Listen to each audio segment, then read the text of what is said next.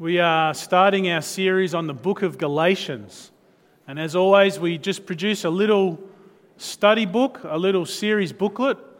If you would like a copy, please don't take one if it doesn't interest you, but if you would like a copy, would you just raise your hand? And my beautiful daughter is going to come and just make them available to you. Don't feel under any obligation or any pressure, but if you would like one, if you find it helpful, then please take one. If not, save some trees.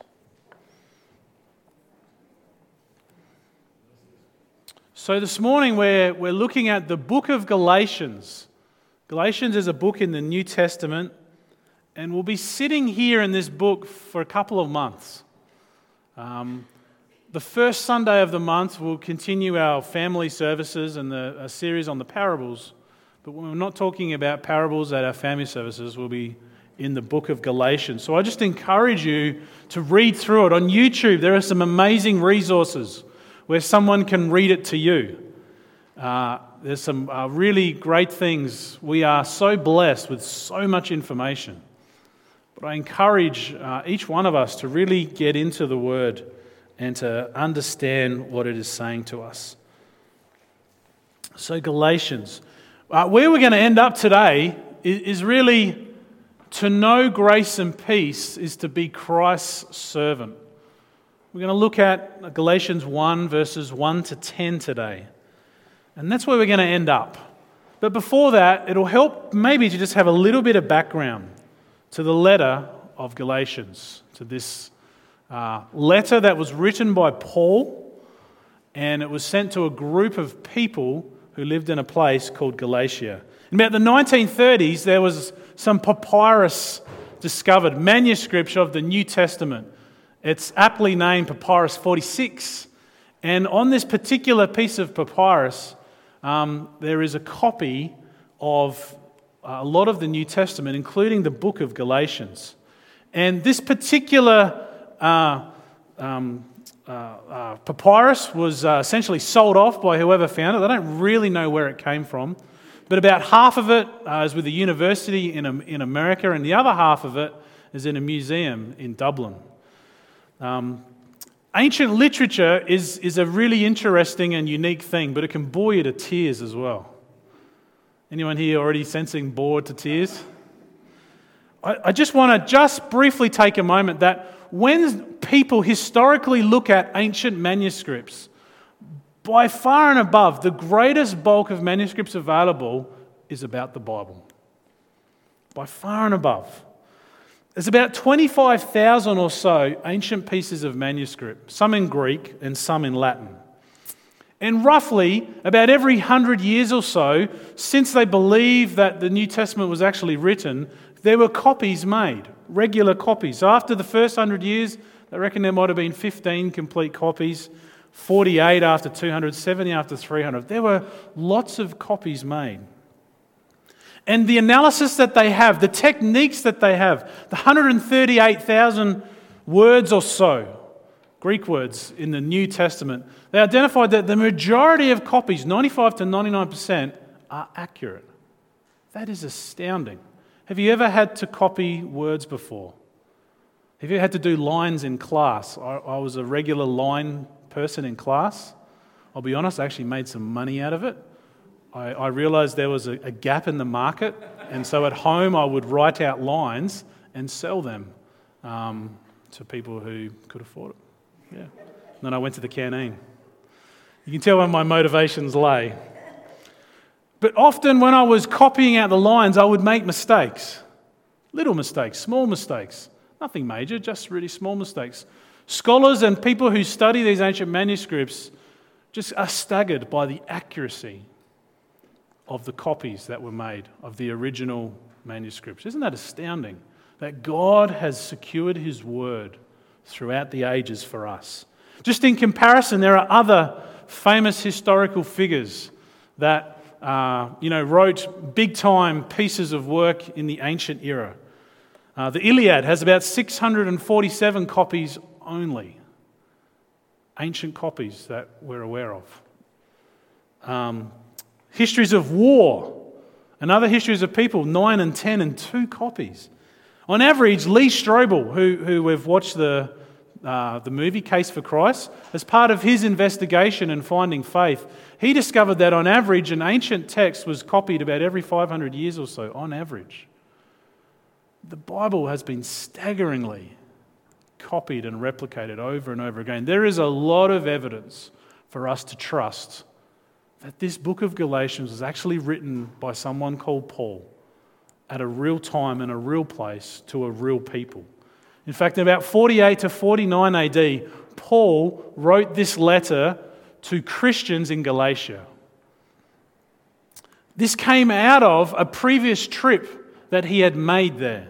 A couple of years earlier, Paul had visited and established Christian churches there, both of people who were Gentiles, people who weren't Jews, and people who were Jews who became followers of Jesus. These churches had a mixture uh, of both groups. The particular area that Paul's writing to is what we call modern day Turkey, and uh, it'd be really nice and warm there right now. Uh, but Galatia is this middle section here, and most scholars believe that Paul probably went to this area mostly. You can see Tarsus here, Paul's hometown, and of course, Jerusalem and Israel down this area here. So, so this was a very real letter that was written to a real people by a real person. And in reading through and listening through to chapter 1, one word in particular stood out to me. In the NLT version, it was the word shocked. It was the word shocked. Have you ever been shocked before? You ever been astounded, surprised? Something just really got hold of you and shocked you. Uh, that is shocking, Judith, but I'm happy about that. I was happy about that. I want us maybe to identify with something that perhaps will help us to feel or sense what Paul was going through, why he wrote, I'm shocked. I wonder if we might identify. You see, when Paul came into this area of Galatia, he, he preached the gospel of Christ, something that was simpler and better, something that was free, something that was so radical, so full of grace and mercy that it completely turned the tables on what the Jewish people were used to and people who were worshipping other gods at the, at the time. It completely turned the tables and made sense to these people. Paul provided a blueprint for how to follow Jesus, for how to know Jesus, for how to serve Jesus. It was a simpler way, it was a better way. There was a sense that eternity was secure, that my life had a purpose, that I had value because of Jesus. Paul came in and, and, and, and brought something to these, these people. Um, Paul gave a blueprint for how to live. Paul explained it all, gave pretty clear instructions on how to go about life. In 97, 1997 at the Uni of Kentucky, and also in 2015 at, at Texas Tech, there was chemistry labs. And in these chemistry labs, there is very clear instructions about how to dispose of chemicals. Because some chemicals, if you dispose in the wrong way and you put them together, guess what happens? And in these two particular universities, exactly that happened. There was clear instructions everywhere. There was posters on the walls, there was instructions given beforehand, and both these two universities recorded how people decided not to follow the instruction. They just decided to dispose of the chemical as they saw fit. And thankfully, there were some uh, students wearing glasses, and as the explosion took place and glass fragments went everywhere, several glass fragments hit the protective glasses of some of the students who were working in the chem lab. They were very fortunate that they remembered to always wear glasses while in the chemistry lab, because if they weren't, they would have lost their eyesight. There was clear, simple instructions, yet these students harmlessly thought a different way was a better way to go. I remember as a kid, I was always told to put on suntan cream. Suntan cream. At least plus three, because back in those days there was that actual plus three, not plus 1,000 like we have today. And so I remember uh, as a, as a young fellow, about 16 or 17, we went away as a, as a group, uh, as part of the, the church. We just went away for a holiday just because. We went down to um, uh, oh, Normanville, Normanville. And we were playing beach cricket because that's just a great thing to do. And I put suntan cream on but I forgot to put it on my calves and my ankles and the top of my feet. And at the end of a day of beach cricket, they were so red. They were so sore. I just failed to follow the rule of putting suntan cream over my entire body, the bits where the sun was going to hit. I put it in the places that were easy and obvious, but I didn't, I didn't do everything. Have you ever had to build something from IKEA? Have you ever not followed the instructions, got 75% there, and you realize you have to go back because the bit that you missed is really important? Have you ever used caustic soda before? I'm a great believer in caustic soda. It cleans a multitude of sin, especially from my drains. And so I use caustic soda to clean. I don't always follow the rules. And sometimes I find my hands have got this slimy feel about them because the caustic soda is eating away the dead skin and the bit of layer of skin on my hands. My skin feels beautiful, actually. But, it, but on one occasion, I placed what I was doing, the bucket I was using, and the, and the caustic soda that I was mixing onto the bathroom countertop. Do you know what happened to some of the color of the bathroom countertop? It was diluted of some of its color, and it's now there. Every time I walk in there, I can see it. And I'm reminded of why there's these instructions. Because if you don't follow the instructions, uh, something isn't going to work out. Have you ever given instructions to somebody and they didn't follow it? Have you ever received instructions and you didn't follow it? You just went about it your own way. Does anybody here know what I'm talking about? Jeff is the only one I reckon who always follows instructions. I'm pretty sure about that. Somehow, sometimes things can go wrong when we don't follow the instructions. When you're not watching where you're going while you're driving, you just that moment you look away and you look up and bang. Two of my car crashes have been exactly from that. I rear ended somebody just because I was looking the other way. Whoops. Thank you, insurance excess. Uh, most recently, I bought something from Facebook. I didn't follow the common sense instructions of never buy anything from Facebook. You know, there are some more serious instructions, matters of life and death in the workplace, processes that have to be followed, otherwise, serious consequences, not just a bit of suntan burn. Have you ever experienced not following the process, not following instruction, and it going bad? You see, Paul gave very simple and better and, and, and straightforward instruction. And in different versions of the Bible, where, where, where, my version says shocked, other versions say Paul was mar- marveling. Paul was astonished, surprised, astounded. He, w- he wondered how it could be. Paul can't believe how these people in Galatians could get to the place that they're in. In one version, it says, Frankly, I'm stunned. I think that was the Aussie version of the Bible. Frankly, I'm stunned. So, what Paul is writing about is how can you get away from this very simple equation that Jesus plus nothing is everything? Jesus plus nothing is everything. Jesus plus nothing is salvation. That is it. Period. Full stop. End of story. Whatever you believe beforehand, whatever you understood beforehand, whatever you think right now, Paul was writing this letter to restate something very simple and so obvious, something so simple and so obvious, something he only said a year ago, he's absolutely shocked that they could leave such simplicity, such basic understanding. How could they get away from this? You see, in, in this book of Galatians, there were these Judaizers. There were these Judaizers, and they came in after Paul had left. Paul was there, established churches, he left and went on his way.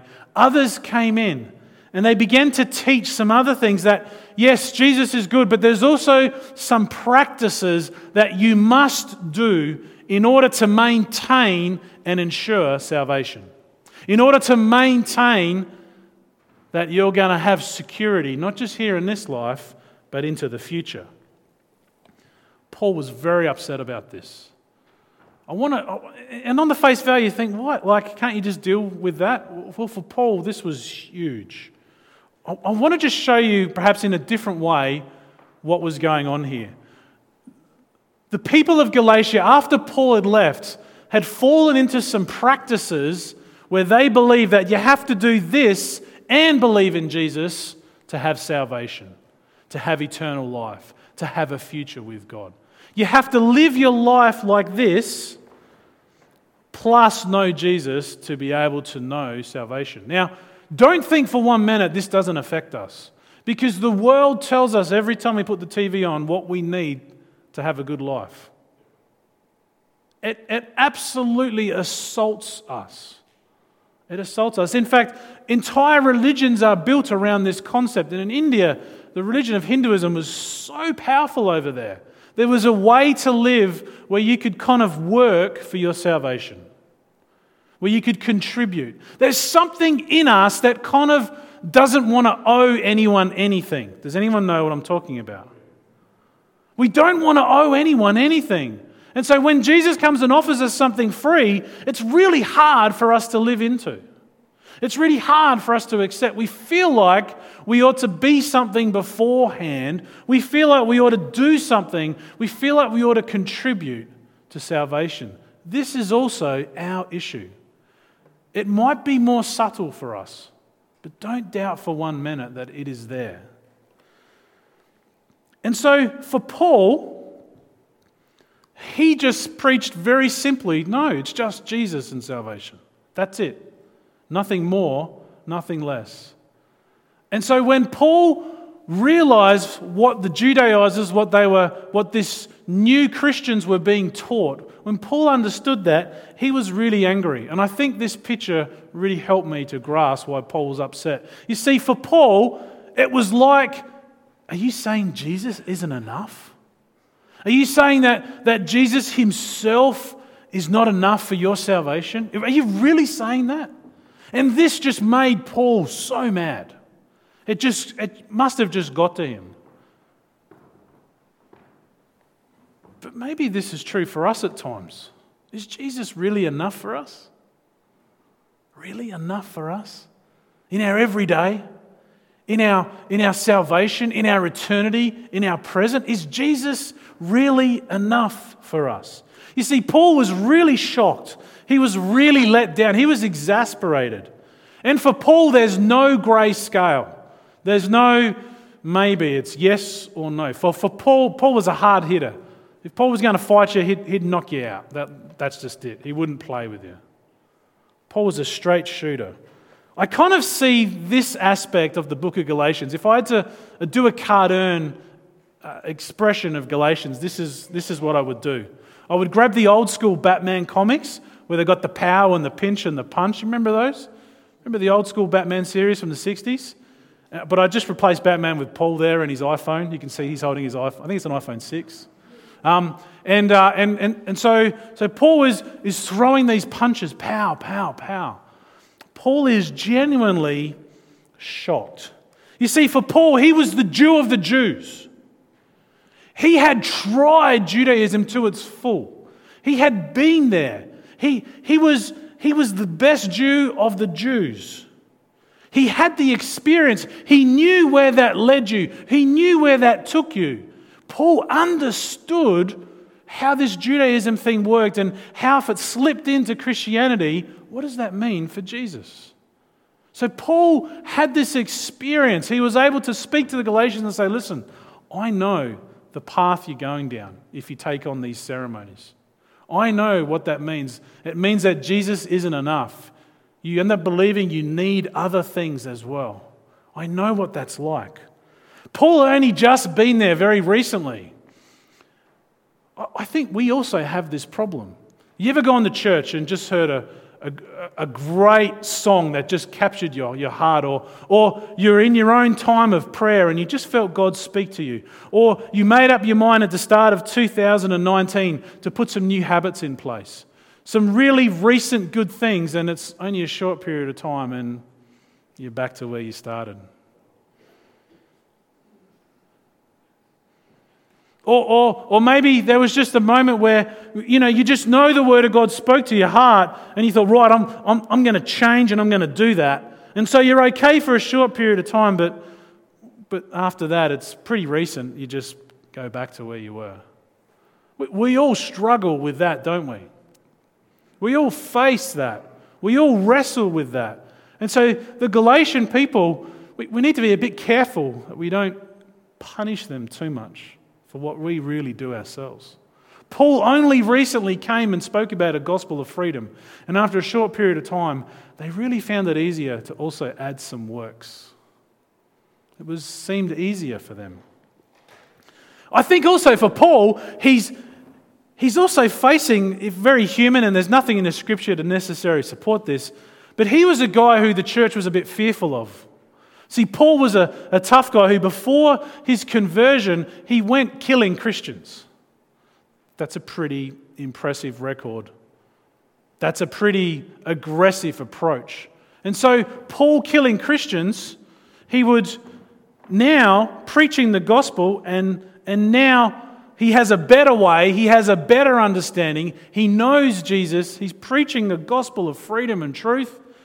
And within one year after he's been, some of his earliest converts have already gone back to where they were. Don't you think that would hurt your credibility a little bit? So, hang on a minute, I'm, I'm trying to show these guys the better way from where I've come from. It's so bad. And the ones who I've just led are now already turned back. I, I just feel sorry for him. He's working really hard, trying to speak the truth, and, and within a short period of time, he cannot believe he is shocked.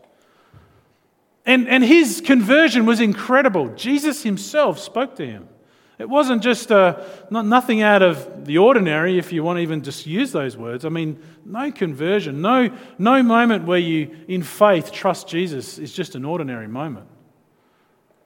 But Paul had something amazing happen, and it turned him around 180 degrees. And so he's expressing this to these people to say, listen, I was the Jew of the Jews, and now I've gone a different way. Take it seriously, guys. Don't hop on the same path. And yet, that's exactly what these people did. And finally, Paul just spoke the gospel, the, the true freedom of the gospel. And I, I just wonder, you know, didn't they taste freedom? Didn't they experience the mercy of Jesus and his grace? Why have they so quickly gone back? You see, Paul was really shocked. Paul was shocked. So let's read this text. This letter is from Paul, an apostle. I was not appointed by any group of people or any human authority, but by Jesus Christ himself and by God the Father who raised Jesus from the dead. All the brothers and sisters here join me in sending this letter to the churches of Galatia. May God the Father and our Lord Jesus Christ give you grace and peace. Jesus gave his life for our sins, just as God our Father planned, in order to rescue us from this evil world in which we live. All glory to God forever and ever. Amen. What an introduction to his letter. I am shocked that you are turning away. I marvel, I am stunned that you are turning away so soon from God, who called you to himself through the loving mercy of Christ. You are following a different way that pretends to be the good news, but is not the good news at all. You are being fooled by those who deliberately twist the truth concerning Christ. Let God's curse fall on anyone, including us or even an angel from heaven who preaches a different kind of good news than the one we preach to you. I say again what we have said before if anyone preaches any other good news than the one you welcome, let that person be cursed. Obviously, I'm not trying to win the approval of people, but of God. If, I were, if pleasing people were my goal, I would not be Christ's servant. Heavenly Father, I pray that we would have ears to hear, that we might be your servant always. Amen. So, Galatians, Jesus plus nothing is everything. I just want to pick out a few points from this passage. Uh, from verses 1 to 5.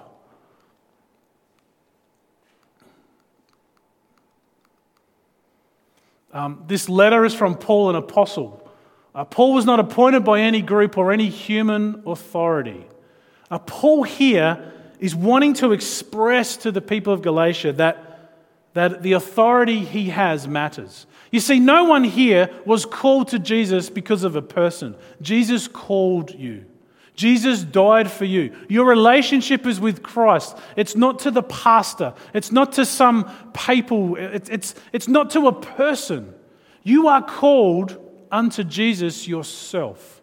That is very important. That carries an authority with it. Paul is saying, listen, I wasn't appointed by you know, some group of people. Jesus called me himself. You see, for these Judaizers to come in, they would have tore, tried to tear Paul down a bit. They would have said, Paul doesn't really know what he's talking about. You know, Paul's really lost the plot of it. He's one of the new guys in town. He wasn't really sent by the apostles in Jerusalem, he, he didn't really get sent. Otherwise, why would Paul have to say this? Why would Paul have to reiterate that he was called by Jesus? And so scholars believe that Paul was facing an attack on himself personally. They were attacking his authority. Have you ever faced attack before? Oh, you're a Jesus follower, are you? Oh, you believe in Jesus. Do you really believe that stuff? Is that really true? You, you, you read the Bible. Oh, do you like all the bits of the Bible? You know, what about that bit? You know, or what about that passage? What about, you know, I heard this or I heard that? We face a similar attack in our own lives. The necessity of the authority that we have comes from Jesus. Jesus has saved us, Jesus has called us. And so, Paul, not enough for that. Paul goes on to say, hey, listen, there is more from this letter than just me. Other people have read what I'm writing to you, and I want you to know that all the brothers and sisters that are with me join me in sending you this letter. Who knows that there's great power in unity? There's great power in unity when everyone together agrees. When I know that a whole group of people think about me in a certain way, that affects me more than just one person. Do you understand what I'm talking about? Positive peer pressure. Positive peer pressure. When I know that it's just not me and, and people agree with me, it kind of helps with credibility. When I stand with another Christian and we pray about something and we agree together, it encourages me, it builds me, it reinforces us together. There's something really important about unity that the churches, the people in Galatia, weren't just hearing something from Paul, but all the other brothers and sisters who were with Paul were on board with it. There's something powerful and important about unity. Paul, in the very first verses, doesn't include anything about the law. That is missing in his text. Paul just says, listen, it's just God, it's just Jesus. That is the source of our grace and peace. It has nothing to do with the law. And the church in Galatia, they would have loved that to be in there. They would have loved it to say, May God the Father and our Lord Jesus Christ and the law give you grace and peace. That's what they would have loved to have read. When, when the readers read this letter from Paul, they would have been searching for where's, where's the bit about the law? It's not there. You see, where does your supply come from? Where does your grace and peace really come from? I tell you, the Visa card will only go so far. The air conditioners in here, but they go a long way today, I'll grant you that. But they'll only go so far. The pharmacist will only go so far. Where does your grace and peace come from? What's your source of grace and peace? From God. From God. Yet in our lives, there is a real risk that we can allow certain things to take the place of Christ. We can add to Christ. So it's Christ and my comforts, it's Christ and my habits, it's Christ and my attitudes that I can enjoy salvation, that I can enjoy everything. Again, Jesus himself is the way we know salvation. It has nothing to do with following the law, it has nothing to do with process or procedure. It is simply the work of Christ. Because of what Jesus did for us, because God the Father planned ahead of time that Jesus would come and give his life for us, we now have salvation, and the glory is to God and God alone. We cannot take any glory for ourselves. That's hard for us. Who loves a compliment here? Who enjoyed Brian singing this morning? Yeah, we love a compliment. Who enjoyed me singing this morning? Thank, th- thank you. That's a courtesy, courtesy thumbs up. Thank you. Thank you. We all love a compliment, don't we? But something about the gospel will not allow us to have that. We don't deserve it in any way, shape, or form. It's amazing how much we want to take care of it for ourselves. Verses 6 to 10, there is this, there is this shocking, shocking way that people have turned away from Paul. What have they turned away from? They've turned away from simply the loving mercy of Christ. And they've turned towards their own ways, a way that only pretends, a way that only pretends to achieve the outcome. Ceremonies and other things that we put in our life, other things that, you know what? It can actually fool us. We can be fooled by other things that we allow to be added into our life, needs that we have. And the speed of loss astounds Paul. It's simply his loving mercy, it's simply Christ alone. You see, the reason why Paul's writing this letter is just not to hit them over the heads. He's writing this letter because he loves them and because he's begging them to return. He's begging them to not give up the simplicity of the gospel, the simplicity of the mercy of Jesus, to not sacrifice the simplicity of what Jesus has given to us for something that we create, for a complexity that we make. But Paul doesn't just let it rest in a soft way. He says, he says, you know what? If you want to do something other than Christ, then, then I'm going to say the C word. For, for, for this time, for this ancient time, the word curse was a terrible, terrible thing. To have the word curse meant that your life was hopeless. There was no future. There was no salvation. There was no favor with God. Curse is the worst.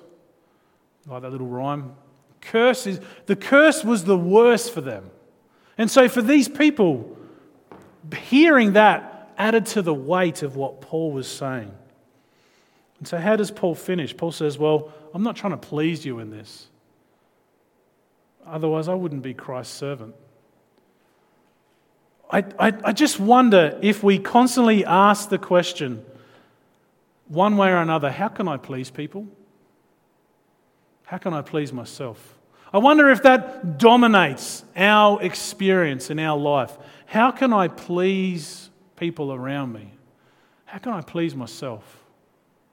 I wonder if that's the question that dominates our existence and our reality. That's the question that causes us to allow the truth and the purity of Jesus and what he's done for us to be twisted. That creates a pretend gospel where we feel like we're doing the right thing because we're pleasing other people.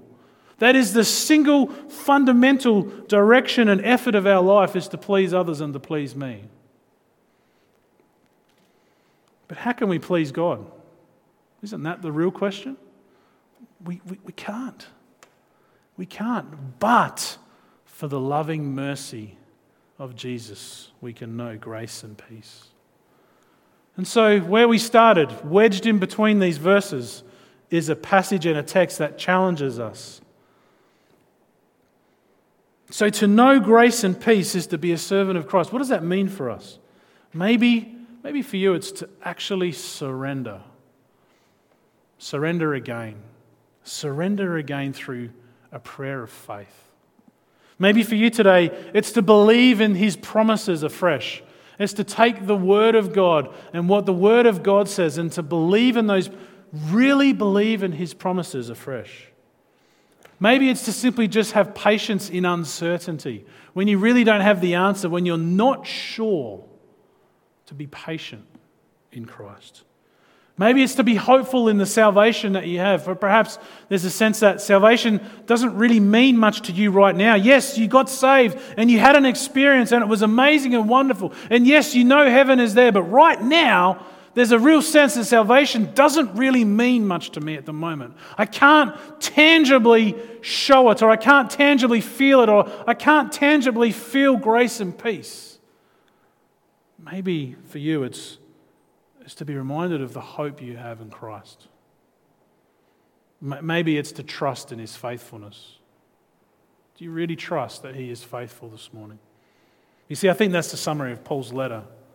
And to us, if Paul was writing, he would say the same thing to us. Do you really trust in Jesus alone? Because Jesus plus nothing is everything. So may you know the grace and peace of Father God. May you live in the love of Christ and his mercy. And may you always be his servant.